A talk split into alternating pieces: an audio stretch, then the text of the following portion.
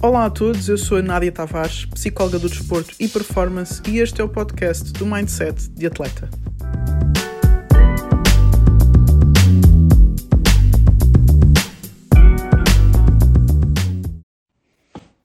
Boa noite, boa noite. Estamos em diretos para em diretos. Começámos bem. Deixa-me cortar esta cena e começar de novo. Estamos em direto para o Sport Talks número 40. Hoje vamos estar aqui com uma convidada. Não sei se o pessoal já percebeu aqui a nossa dinâmica. Nós, quando fazemos Sport Talks, é com convidados. Quando é o Boost, sou, sou eu sozinha a falar de um tema uh, da psicologia. Por isso, hoje, sendo Sport Talks e um número especial, o, o número 40, um, ah, vamos ter aqui uma convidada que acaba de entrar com a Carolina Mendes. E vocês já, se não sabem quem é, para os mais desatentos, já ficam hoje a saber quem é. E para quem já sabe, vamos conhecê-la hoje um bocadinho melhor e um bocadinho sobre a sua mentalidade e o que fez com que ela alcançasse aquilo que ela já alcançou na carreira dela. Aí está! Alô, Nádia! Muito boa noite, muito boa noite. Então. Boa noite. Eu não sei se me estás a ouvir, espera aí, estou aqui. Estou a ouvir, estou a ouvir super bem. Tenho sempre um com Então, como estamos? Bem exposta? Bem, se não tivesse exame quinta-feira, acho que estávamos mal. Então, mas sim, estamos bem. Já é verdade. contigo há algum tempo encontramos aqui em direto para, para conversar um bocadinho. Saudades daquelas conversas ao final da tarde. Sim. Vamos ter uma conversa aqui mais espontânea, não é? Uh, se calhar até para começarmos, eu deixava-te aqui um bocadinho falar sobre o teu percurso para as pessoas conhecerem melhor ou para te conhecerem, para quem está a conhecer pela primeira vez, perceberem de onde é que tu vieste e, e como é que chegaste onde estás agora. Ok, então pronto, comecei a jogar eh, futebol eh, até um bocado, bastante tarde, com 16 anos. Comecei a jogar no Alentejo, em Porto Alegre, em Ponte Sor, numa equipa que havia de futebol feminino, que era futebol 7 na altura. Uh, fui convidada para, um, pronto, para, para, jogar lá. Uh, eu, como jogava e patins, uh, tinha dificuldade em, em, em, treinar, então comecei só mesmo por ir fazer os jogos e ao fim de semana fazer jogos. Um, depois joguei, passei por Porto Alegre. Um, tive dois anos em Porto Alegre a jogar futebol, fui chamada à seleção distrital de Porto Alegre. Um, depois vou estudar para Lisboa e uh, comecei a jogar em Lisboa, no Ponte Frielas. Entretanto, recebi convite do 1 de dezembro, fui jogar para o 1 de dezembro, e que já era um contexto muito mais profissional, já eram praticamente todas as jogadoras uh, de seleção que eu na altura também nem as conhecia, porque o futebol feminino não tinha a dimensão que, que tem hoje em dia, e ainda bem. Uh, e realmente foi, foram contextos completamente diferentes. Passar, se bem que era amador, mas uh, as jogadoras eram éramos quase como profissionais, porque uh, eram todas jogadoras de seleção e eram pronto, jogadoras que tinham muita qualidade. e aí eu também comecei a viajar, depois comecei, fui chamada à seleção A e pronto, e percebi essa dinâmica das jogadoras estarem no estrangeiro, a jogadora portuguesa também começou queria mais porque o campeonato uh, de futebol feminino era, na altura era muito, era completamente amador em Portugal, começaram a sair várias jogadoras portuguesas e eu acabei por sair também. E pronto, e passei por uh, pela Catalunha, Itália, a Rússia, a Islândia, a Suécia, depois voltei outra vez à Itália e, e pronto, e agora voltei a Portugal, voltei ao Sporting aqui há três anos atrás e pronto, e agora estou no Braga. Exato. E assim, muito resumidamente, Sim, um a contar detalhadamente, ah, não, não, não saíamos daqui hoje. Então, assim, o meu percurso muito resumido foi, foi, foi assim. De e então... pronto, e atualmente estou no Sporting Braga. Ok. E na seleção também, já vamos falar também um bocadinho sobre isso. Mas voltando aqui atrás, como é que foi esta escolha entre o hockey e o futebol? O que é que te fez sair de um país para o outro? Uh, pois, uh, inici sim, inicialmente o facto de eu ir para Lisboa estudar uh, acabou por ser também decisivo, porque era impossível. Depois acabou por ser o contrário. Eu antes treinava hockey e só jogava, jogava, pronto, jogava ao, ao fim de semana jogava hockey, sábado e ao domingo futebol. Depois, quando fui para Lisboa, acabou por ser o contrário. Treinava futebol uh, e só ia fazer os jogos de hockey a extremos. Portanto, acabou por ser o contrário. E, e, pronto, houve uma altura que também fui, acabei por ser chamada à seleção de hockey. Uh, e depois tive que optar, porque era, era era completamente impossível e acabou por ser o, o futebol, porque pronto, uh, estava a ser chamada à seleção, achava, achei que na altura o futebol tinha um, condições para evoluir mais do que o, do que o hockey em patins e, e, pronto, e acabou por ser, acho que acabou por ser naturalmente o, o futebol. Uhum. Então tu foste à, à seleção das duas modalidades? Sim, sim. E até houve uma altura que os estágios coincidiram uh, nas mesmas datas. E depois eu tive que optar e optei pelo futebol, até porque os estágios de hockey eram estágios praticamente só o fim de semana, ocupavam ali, era só o fim de semana, depois quando havia as competições é que eram mais dias, e o estágio do futebol, pronto, na altura até era um Algarve Cup, que eram uns 10 dias, e acabei por, eh, por optar pelo futebol. E pronto, depois também criou ali um bocado de. Pronto, houve ali um desconforto também, e que é normal, não é? E pronto, e depois uh, acabei por optar pelo futebol. E, e tu, um, ehm, foi nesta altura que começaste a perceber que podias também chegar mais longe no futebol, começaste a ir à seleção, começaste também a crescer em, termos, em termos de clubes, não é? passaste para um contexto diferente quando vais para o 1 de dezembro, foi aqui, foi antes, foi depois, quando é que começaste a ter o clique? Uh, não, eu até, até chegar à seleção A uh, e, e mesmo ainda no 1 de dezembro, uh, aí não, nunca tinha ponderado sequer ou pensado sequer, até porque também havia muito pouca informação do futebol feminino, os jogos e mesmo as jogadoras, acho que na altura eram poucas as jogadoras que realmente eram conhecidas. Um, e também nós, eu falo por mim, na altura eu não tinha conhecimento nenhum, mesmo de jogadoras que estivessem fora, uh, de equipas, inclusive de equipas, uh, pronto, e mesmo das melhores equipas, mesmo a falar a nível europeu, não conhecia muito pouco do futebol feminino.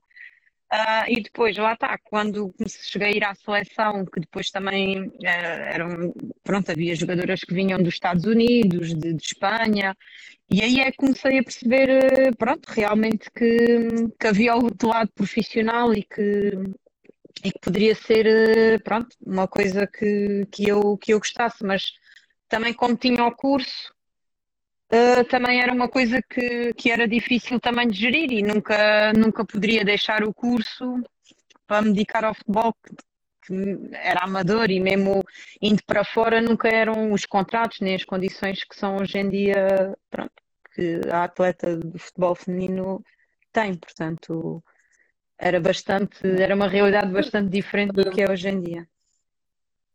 Sim, foste, foste crescendo com o futebol feminino também, tu, tu e, e as jogadoras da tua geração. Sim, sim, sim, eu, sim, sim, completamente. Sim, sim, fui. Eu acho que sou, pronto, sou daquelas jogadoras que acompanhou desde aquela fase amadora, completamente amadora, para uma fase já profissional e que hoje em dia eu olho e vejo as miúdas de hoje em dia e que realmente é, é muito bom perceber que elas uh, nem sequer têm que passar, entre aspas, por aquilo que nós passamos, que era a falta de condições, treinos às 11 da noite, uh, não haver equipamentos, uh, nós termos que levar o equipamento para casa para lavar, não sermos remuneradas. Ou seja, uh, hoje em dia, ver que as jogadoras já miúdas com. Que, que, jogam em relevados, isso era uma coisa completamente impossível na, na nossa altura. Uhum. jogar em relevados, jogar serem remuneradas, ter, estarem ao pé de, de outras jogadoras, uh, pronto, que também lhes possam passar um bocado do que foi isto, acho que é, é, é um privilégio. E elas, e ainda bem, são, acabam por ser umas sortudas por estarem a viver isto uh, na, parte, na parte melhor, não é? Uhum. Tu, tu, sentes que, que foram estas as, as maiores dificuldades que passaste? O, o conseguiste profissionalizar-te no momento em que não havia condições para tal, mas começaste a, a fazer crescer esse sonho também com o crescimento da tua carreira?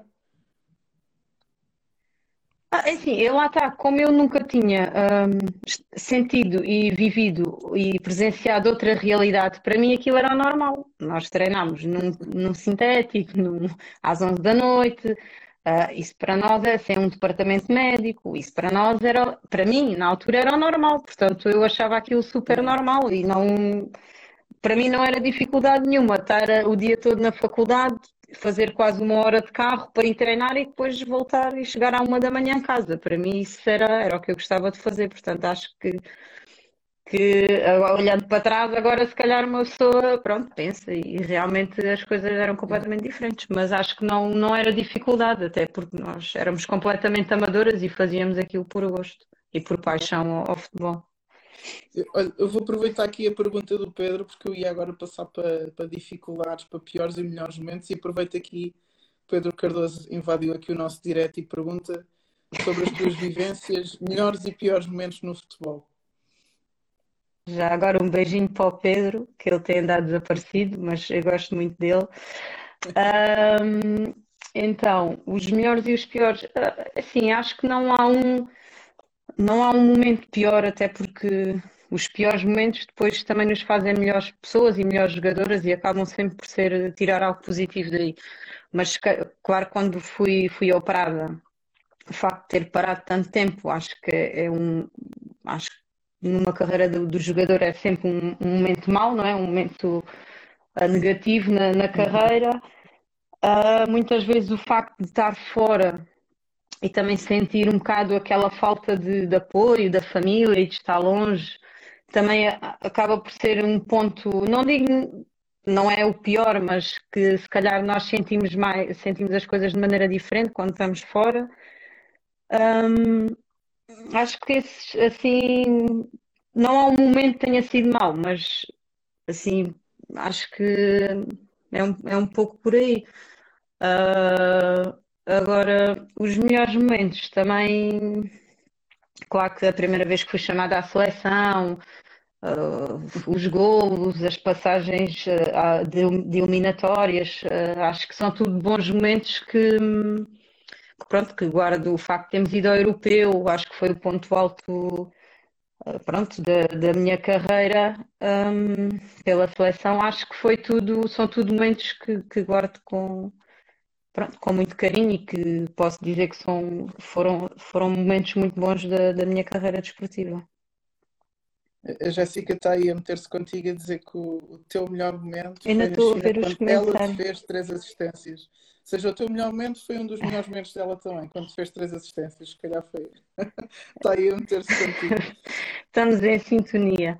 Mas sim, por exemplo, esse, esse torneio que foi um torneio super atípico, que nós fomos com um fuso horário gigante a adaptar-nos à comida, a- pá, foi, também foi, realmente foi um, foi um torneio um bocado Acabou por ser muito giro por ser tão diferente, mas lá está, as três assistências dela foi, fi- fez com que fi- fizesse os três gols e que fosse considerada a melhor marcadora do torneio, por exemplo, também é um ponto alto. Sei lá, assim, são vários momentos que, agora este último, por exemplo, das 100 internacionalizações que tive a felicidade também de fazer um hat-trick ah, são todos estes momentos que, que é difícil eu estar a dizer que foi no dia tal e tal. Não, são, são vários momentos que, que guardo com muito carinho e que vou sempre lembrar-me com muita felicidade. E é isso. Ah, Olha, o, tá- tens aqui uma pessoa, acho que é o Bruno Castro, a perguntar-te, dá-te dá-te aqui uma, uma alcunha carinhosa de Betinha. Qual é que foi o país que gostaste mais de jogar e o que gostaste menos de jogar no estrangeiro? Um beijinho para o Betinho. Ahm, então, é assim, eu também como adoro viajar, não é? E é uma coisa que eu gosto muito. Ah, acho que o país assim diferente de todos também foi a Rússia. E que me trouxe também muitas experiências eh, positivas e negativas, Uhum. mas acho que foi a Rússia, sem dúvida, que por ser também muito diferente e, e por ter vivido também muita coisa lá, acho que foi, foi o país que mais gostei. O que menos gostei, eu assim, menos. Eu, eu gostei de todos, na verdade, porque é tudo coisas novas, é... mas se calhar o país onde eu não me via a viver, talvez aí sim, a Suécia, por exemplo. Mas, mas lá está. A nível de futebol era, era, era muito bom, as equipas super competitivas, uma intensidade de jogo muito, muito alta. Gostei a nível de, de futebol, mas a nível, pronto, para viver, e se fosse uma cidade para eu estar, eu estava a viver em Estocolmo, uh, acho que não, não me aguentava há muito tempo. E porquê? Porquê? Uh, não sei, porque anoitece muito cedo, faz muito frio uhum. e as pessoas são muito são corretas demais, acho, se é que se pode dizer. É tudo muito certeiro, muito. Pois, acho que hum, é bom, é bom viver também esse civismo e acho que é, é culturalmente também é uma experiência espetacular porque são completamente diferentes de nós. Nós é tudo ao molho, é as filas, ninguém espera, passa tudo à frente tal, e aquilo ali é. Aquilo às vezes chegava a fazer-me confusão estar ali na fila e tipo, e o pessoal, pronto, é, é engraçado. Mas acho que eu para. eu para viver não acho que não. Não. Olha, o nosso Mike, Miguel Henrique, está aqui a perguntar-te se a tua paixão pelo jogo uh, se mantém ou se foi mudando ao longo dos anos? Uh, mantém. Eu acho que até certo modo foi, foi aumentando, porque lá está. Nós, pronto, começámos do, sem nada, não é? E, e, fomos. Isto também foi um espaço que, que, o futebol feminino também foi ganhando ao longo do tempo. E também é, é muito. É bom nós olharmos para trás e perceber que realmente essa luta dos clubes, dos diretores, da, da federação, de toda a gente está em, uh, em volta ao futebol feminino, que é, foi uma luta que está a ser uh, pronto, tida com, com muito sucesso. E olhar para trás e ver isso também faz com que realmente. Uh, não é que gosto mais, porque não, não, não posso estar a quantificar se gosto menos ou mais, mas que realmente é compensatória e, e fico muito pronto, muito feliz de, de, perceber que a modalidade está a ter o devido valor, que ainda não é o que eu acho que, que é o, o, o desejado, mas que realmente estamos a ter o devido valor e isso é, é, muito, é muito gratificante. E claro que também aumenta o meu gosto e por querer jogar e querer jogar mais e, e pensar que se calhar já não vou ter assim tantos anos, mas que me sinto bem para jogar. Acho que isso é tudo porque realmente é uma paixão muito grande ao, ao jogo.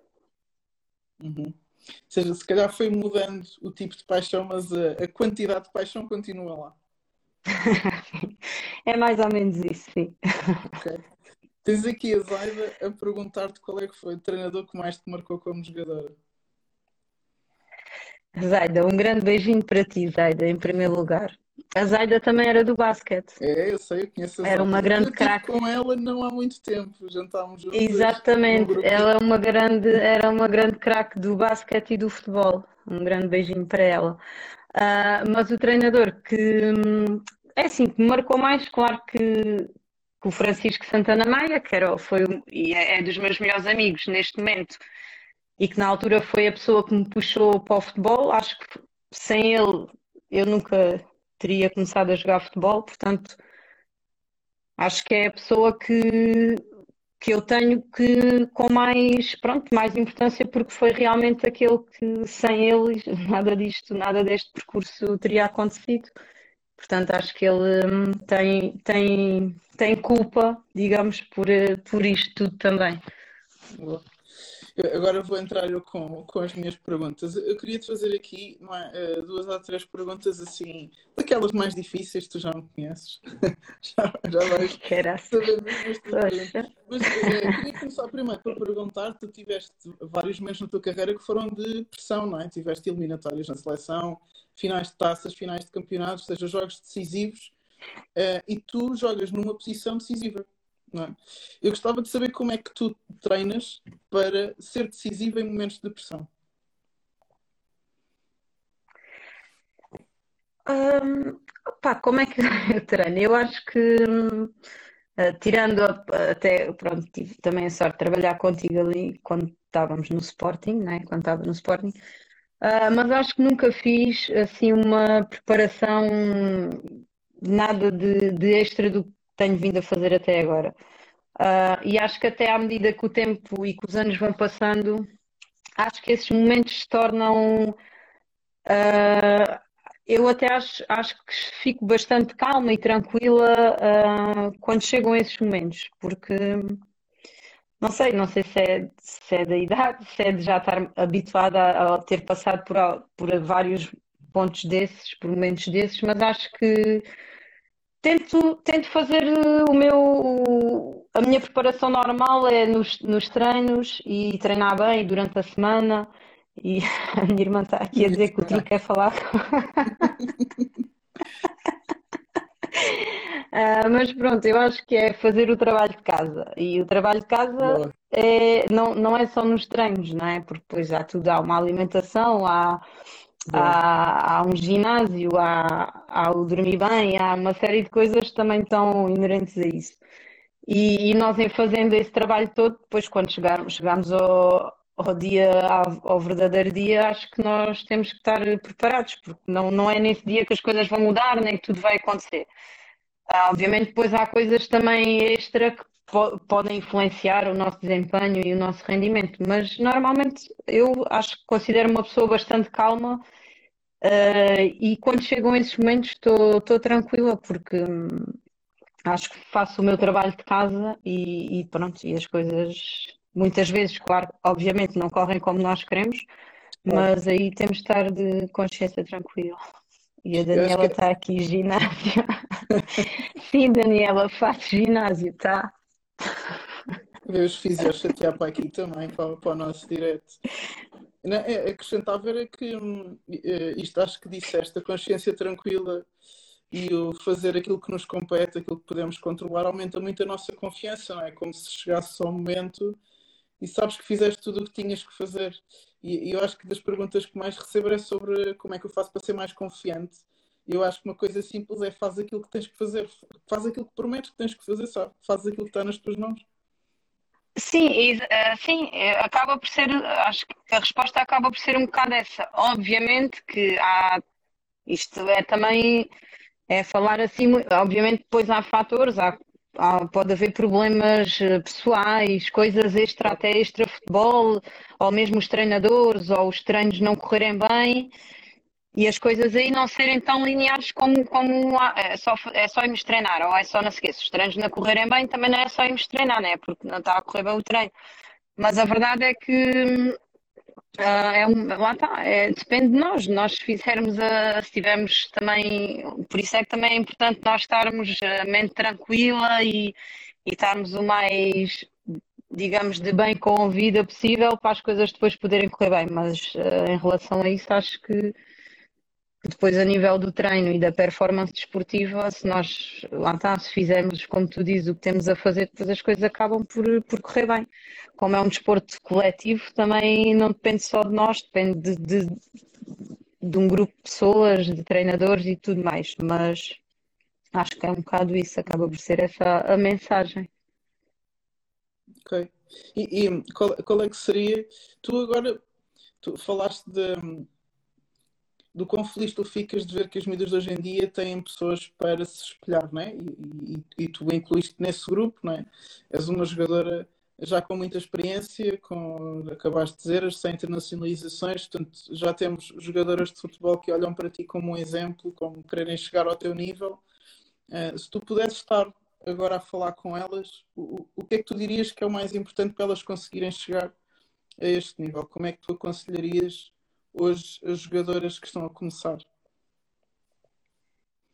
É, acho que é um bocado também é desfrutar do jogo, é, aproveitar também realmente as condições e, e tudo que, o que o futebol um, e os clubes dão e oferecem às jogadoras e, e desfrutar e, e, aproveitar o máximo possível um, o jogo e o futebol e, e acho que lá está, simplificar um bocado também as coisas, é aproveitar, um, não perder as oportunidades, não, não se desleixarem, porque depois também acaba por ser mais fácil.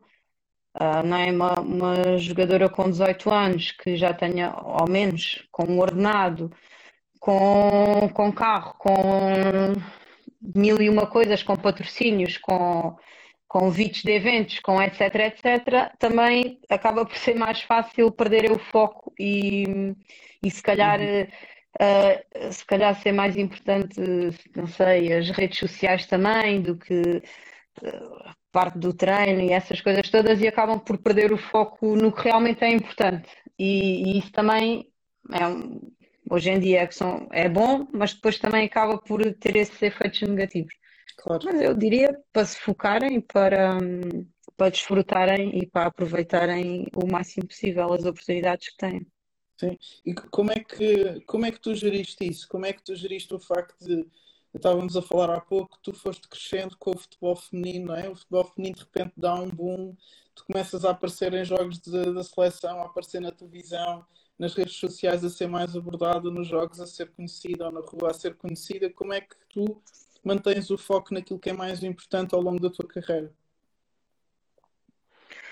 Uh, também não sei se era de ser da minha personalidade, mas eu nunca, nunca liguei muito a isso. Nunca fui assim muito de redes sociais, naturalmente que tenho que ligar porque faz parte também, mas, mas nunca, nunca liguei muito a isso, nem uh, nem a ser muito importante num jogo ou a fazer muitos gols. Ou... Eu acho que lá está, pode ser por, pela minha maneira de estar na vida e, e de ver as coisas, mas eu sou exatamente a mesma pessoa se fizer três gols como se não jogar nesse jogo, que já, já aconteceu. Portanto, nem sempre nós uhum. estamos lá em cima e o futebol é assim, é, é de momentos. Nós muitas vezes estamos muito bem, outras vezes já não estamos assim tão bem e, e, é, é, manter a mesma postura sempre quando se ganha, quando se perde, quando se é importante, quando não se é importante.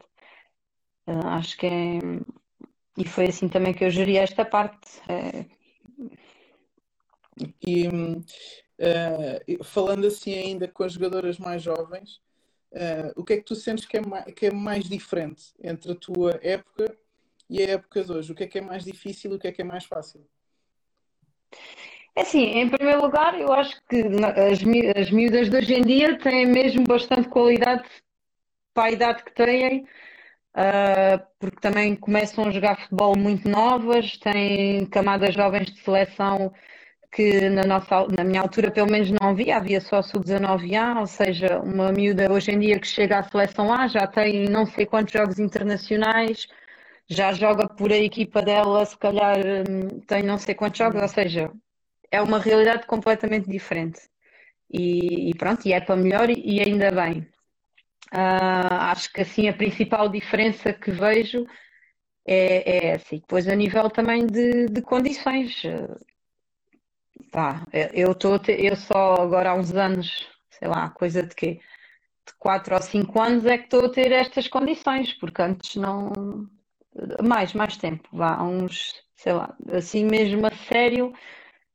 Quando fui jogar para a Rússia, que eram condições incríveis. E hoje em dia essas condições já se vê aqui em equipas portuguesas, por exemplo. E, e lá está, uma miúda com 16 anos que já integra uma equipa, uh, são coisas completamente diferentes. E, e, ainda bem.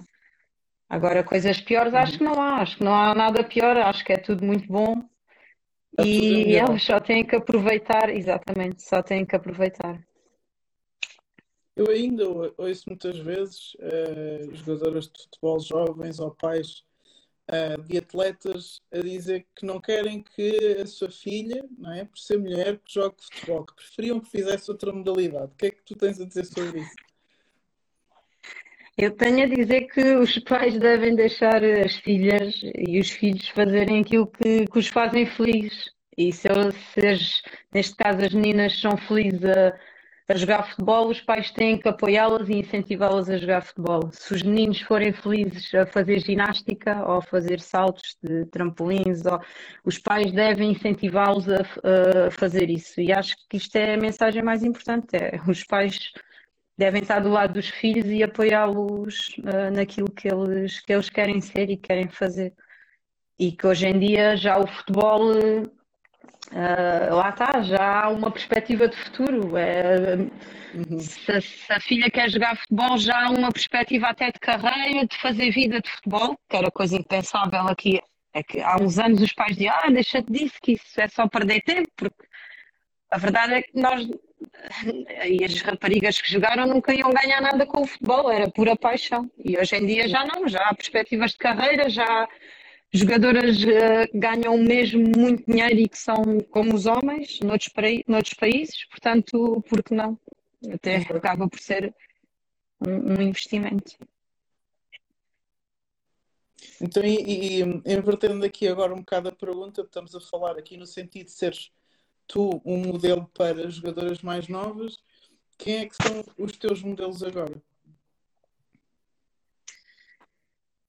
Ah, é assim, lá está. Eu, quando, quando era mais nova, não assistia muito uh, e não via, porque também não passava jogos de futebol feminino. E quando cheguei à seleção e ao 1 de dezembro, é que acabaram por ser os meus modelos as jogadoras portuguesas, porque realmente era quem eu conhecia: a Carla Couto, a Sónia Matias, a Edith Fernandes, a Carla Cristina. Ou seja, essas jogadoras é, começava, é que eram as jogadoras que eu pronto, admirava e gostava de e treinar com elas e estar com elas porque realmente eram jogadoras que, que na altura eram mesmo muito boas, mas lá está, como não, não tinham também hum, digamos, a, a valorização que, que, deviam ter, não é? Por o futebol também estar no outro patamar.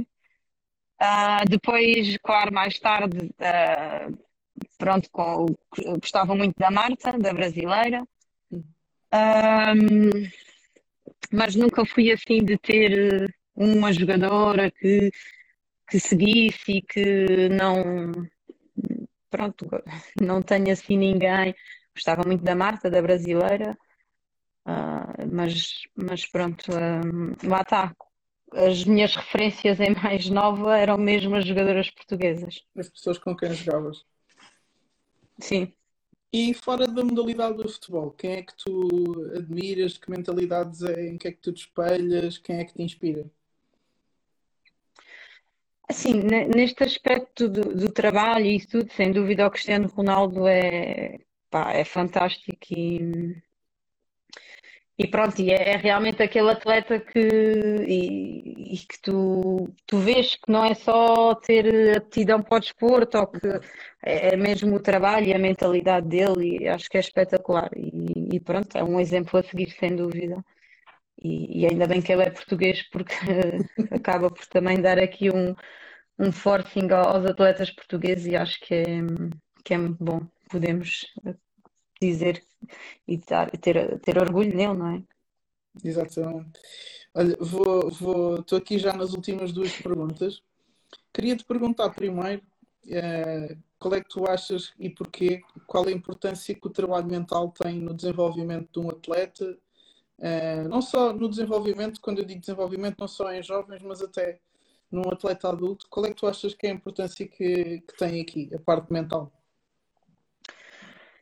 Ah, eu acho que é mesmo, é extremamente importante e, e para mim acho que 90% é cabeça e 10% é o resto. Eu acho, acho que pronto, sou mesmo daquelas pessoas e acredito mesmo nisso, porque comigo também acontece que, que é extremamente importante a parte, a parte mental. Acho que é, é completa a parte física, aliás, porque se nós não tivermos bem da mente, podemos estar muito bem fisicamente, mas se não estamos bem mentalmente, as coisas também não vão não vão sair como o contrário, podemos estar muito bem mentalmente, mas se fisicamente também não, não estar, não, não estamos bem, as coisas eu acho que é, é, mesmo, é muito importante. É muito importante. Okay. E, e, também, e daí o trabalho que tu fazes não é? com, com os atletas e tudo mais, acho que é, e comigo, que, que nós chegámos, pronto, quando estávamos no Sporting e tu ajudaste-me bastante, e acho que é, hum, é, extremamente importante. É extremamente importante. Aqui ah, já, já, tive aqui várias pessoas, eu faço sempre esta pergunta, óbvio que é o objetivo de, também do nosso trabalho, é espalhar a importância da mentalidade. E mais até do que uhum. fazer esta pergunta, é termos esta conversa e percebemos que muitos dos temas que tu levantas têm a ver com a parte mental, têm a ver com o comportamento, têm a ver com a postura, é? tem a ver com, com a paixão pelo jogo, tem a ver com a motivação, tem a ver com a disciplina que foste tendo ao longo do teu percurso para chegar onde chegaste, não é? Um, e os atletas também perceberem que às vezes isto dá uma certa esperança em que sentido? Que às vezes o pessoal está à espera de ter só talento e que é só o talento que define tudo. É? Sim, sim, sim, sim, sim, sim. E sim, depois não é só o talento que define tudo, não é? Uh, sim. Sim, e hum, eu acho que, e sobretudo em fases, vá, quando nós até somos mais novos, digamos crianças, se calhar eh, nós nem nos apercebemos o que, o que acontece à nossa volta e basta não, nós desde que dê para correr está tudo bem, nós jogamos e treinamos, mas depois quando começamos a fazer a transição para, para a parte mesmo da adolescência, para a vida adulta que já que já não é só coisas fáceis e que começam a acontecer um, o normal da vida, não é? Uh, acho que, que, é mesmo muito importante esse trabalho, uh, esse coaching mental, não é?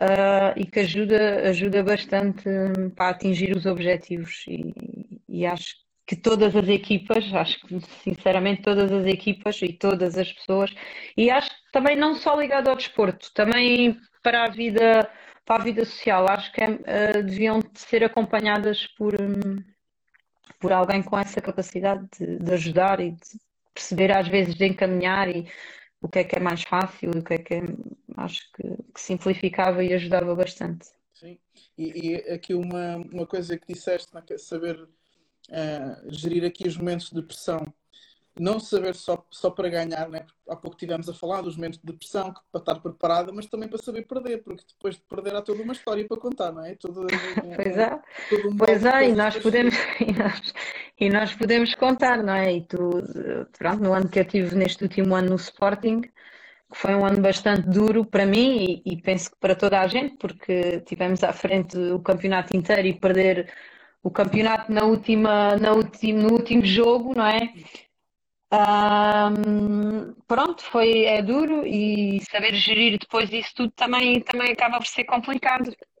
E, e daí a importância também de termos alguém que nos ajude um, a digerir isso tudo e a passar à frente e, e, acho que é pronto, é importante e na altura tu foste importante também para nós uh, para ultrapassar essa, essa os obstáculos que, que vinham aparecendo pelo caminho. E é como dizias, isto acaba por ser transferível para tudo, não é? Porque uh, todos nós passámos por situações em que lutámos muito por uma coisa, estávamos quase e não conseguimos, não é? Uh, e conseguir recuperar isso e voltar a lutar e continuar a acreditar um, acaba por ser um trabalho importante. Uh, sim, sim, sim, sem dúvida, sem dúvida. Uh, e, e, lá está, e foi um grande murro no estômago, mas um, mas é assim também. Eu acho também que quem está no desporto também. É, isto é o normal das coisas. A equipa perde, a outra equipa ganha. Nem sempre podemos ganhar, também nem sempre vamos perder. E, e, acaba por, eh, pronto, também é o saber lidar com isso. Eu lá está, talvez pela minha maneira de ser também, ou uh, até acabo por, uh, claro, que há frustrações e há desgostos e há tudo mais, mas acabo por lidar, acho que sou uma pessoa que lido bem Bom. com a derrota e com o fracasso e, e, e acho que até consigo gerir uh, mais ou menos isso, mas, mas claramente que se nós tivermos, podemos, podemos ter ajuda de alguém algum profissional especializado uh, é sem dúvida uma ferramenta bastante importante para, para atingirmos a nossa, a nossa performance, os nossos objetivos, o, o, nosso, para não, o nosso foco, para mantermos sempre o nosso foco ali. Claro. Portanto. E, e, e, obviamente, às vezes estou aqui a puxar um bocado a brasa à minha sardinha, mas agora até quero fazer o contrário para as pessoas perceberem. Não é só o trabalhar com uma pessoa, não é? É a pessoa ter também essa capacidade de, de pensar sobre essa área e de investir nessa área, não é? Nós trabalhamos, ok, tudo bem, mas tu, Carolina, tu tens uma muito boa capacidade de, de pensar sobre ti, não é? E de parar e de analisar, ok, eu podia estar a fazer melhor. Uh, ou seja, foi muito, é muito fácil trabalhar contigo também nesse sentido, porque tu tens essa capacidade. Eu acho que queria também vender um bocado esta ideia aos atletas, que não tem que ser só o trabalho do psicólogo ou do coach, mas o trabalho do próprio atleta ao longo do tempo, de tal como aprende sobre alimentação e depois não tem que estar sempre a ir ao nutricionista claro, para claro, perguntar, que ele mesmo tem autonomia para ir desenvolvendo ferramentas a nível mental, a nível mental para se tornar cada vez melhor. É?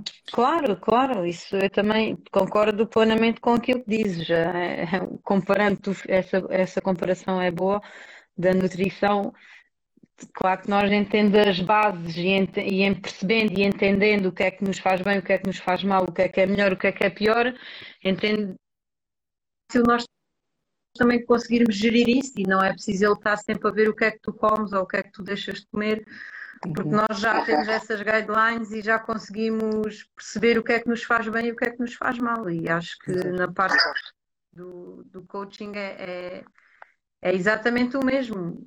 Claro que estão sempre a aparecer coisas novas e se calhar não é tão linear como, como a nutrição, não é? Que tu aprendes aquilo e já está. Mas obviamente que se que depois nós entendemos também essas linhas orientadoras, depois é fácil nós também percebemos o que é que se calhar isto não me faz bem, se calhar devia pensar assim ou fazer assado. Ou... Sim, e é essa autonomia. Vou-te fazer aqui a última pergunta. Uh, quando terminares a tua carreira daqui a uns anos, o que é que tu queres que as pessoas. Hã? Daqui a uns anos que não sei se são tantos. Espero que ainda sejam alguns e acho que o futebol feminino e o futebol português também. Espero que sejam alguns.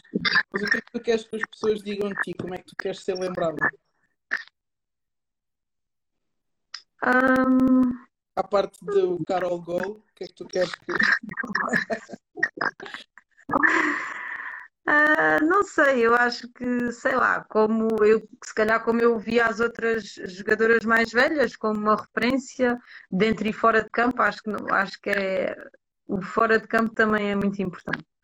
E acho uhum. que acaba às vezes até por ser essas vivências que nós temos fora de campo é o que acaba por nos marcar e nos ligar às outras pessoas, porque eu as histórias que eu me lembro de há 10 anos não foi do jogo X ou Y, era o que é que as vivências que nós tivemos yeah. com aquela jogadora e a outra e a outra, e isso é que acaba por, hum, por ficar marcado. E é um bocado assim que eu, que eu vou querer que, que se lembrem de mim, das histórias, das brincadeiras, de, das vivências, do, dos golos também, dos momentos importantes, de, de tudo. Acho que isso acaba por ser hum, por ser o mais importante e acho que é o que acaba por deixar marca nas pessoas. É.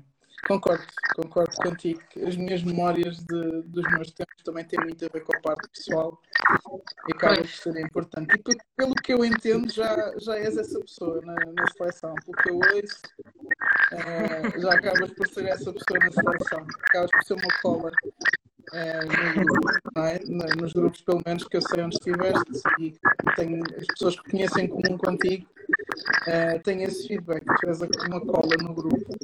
Carolina, muito obrigada por ter estado aqui um bocadinho comigo. Já tinha saudades de conversar contigo. Obrigada. É verdade. Corra tudo bem e sabes que podes contar comigo. É verdade, eu sei, sei disso. Tá. Força, beijinhos, obrigada a toda a gente. Um beijo grande, sim, obrigada também ao pessoal que esteve aí. E, e pronto, é assim, Nádia, é um prazer falar contigo. Obrigado. Até a próxima. Até a próxima. Tchau. Tchau.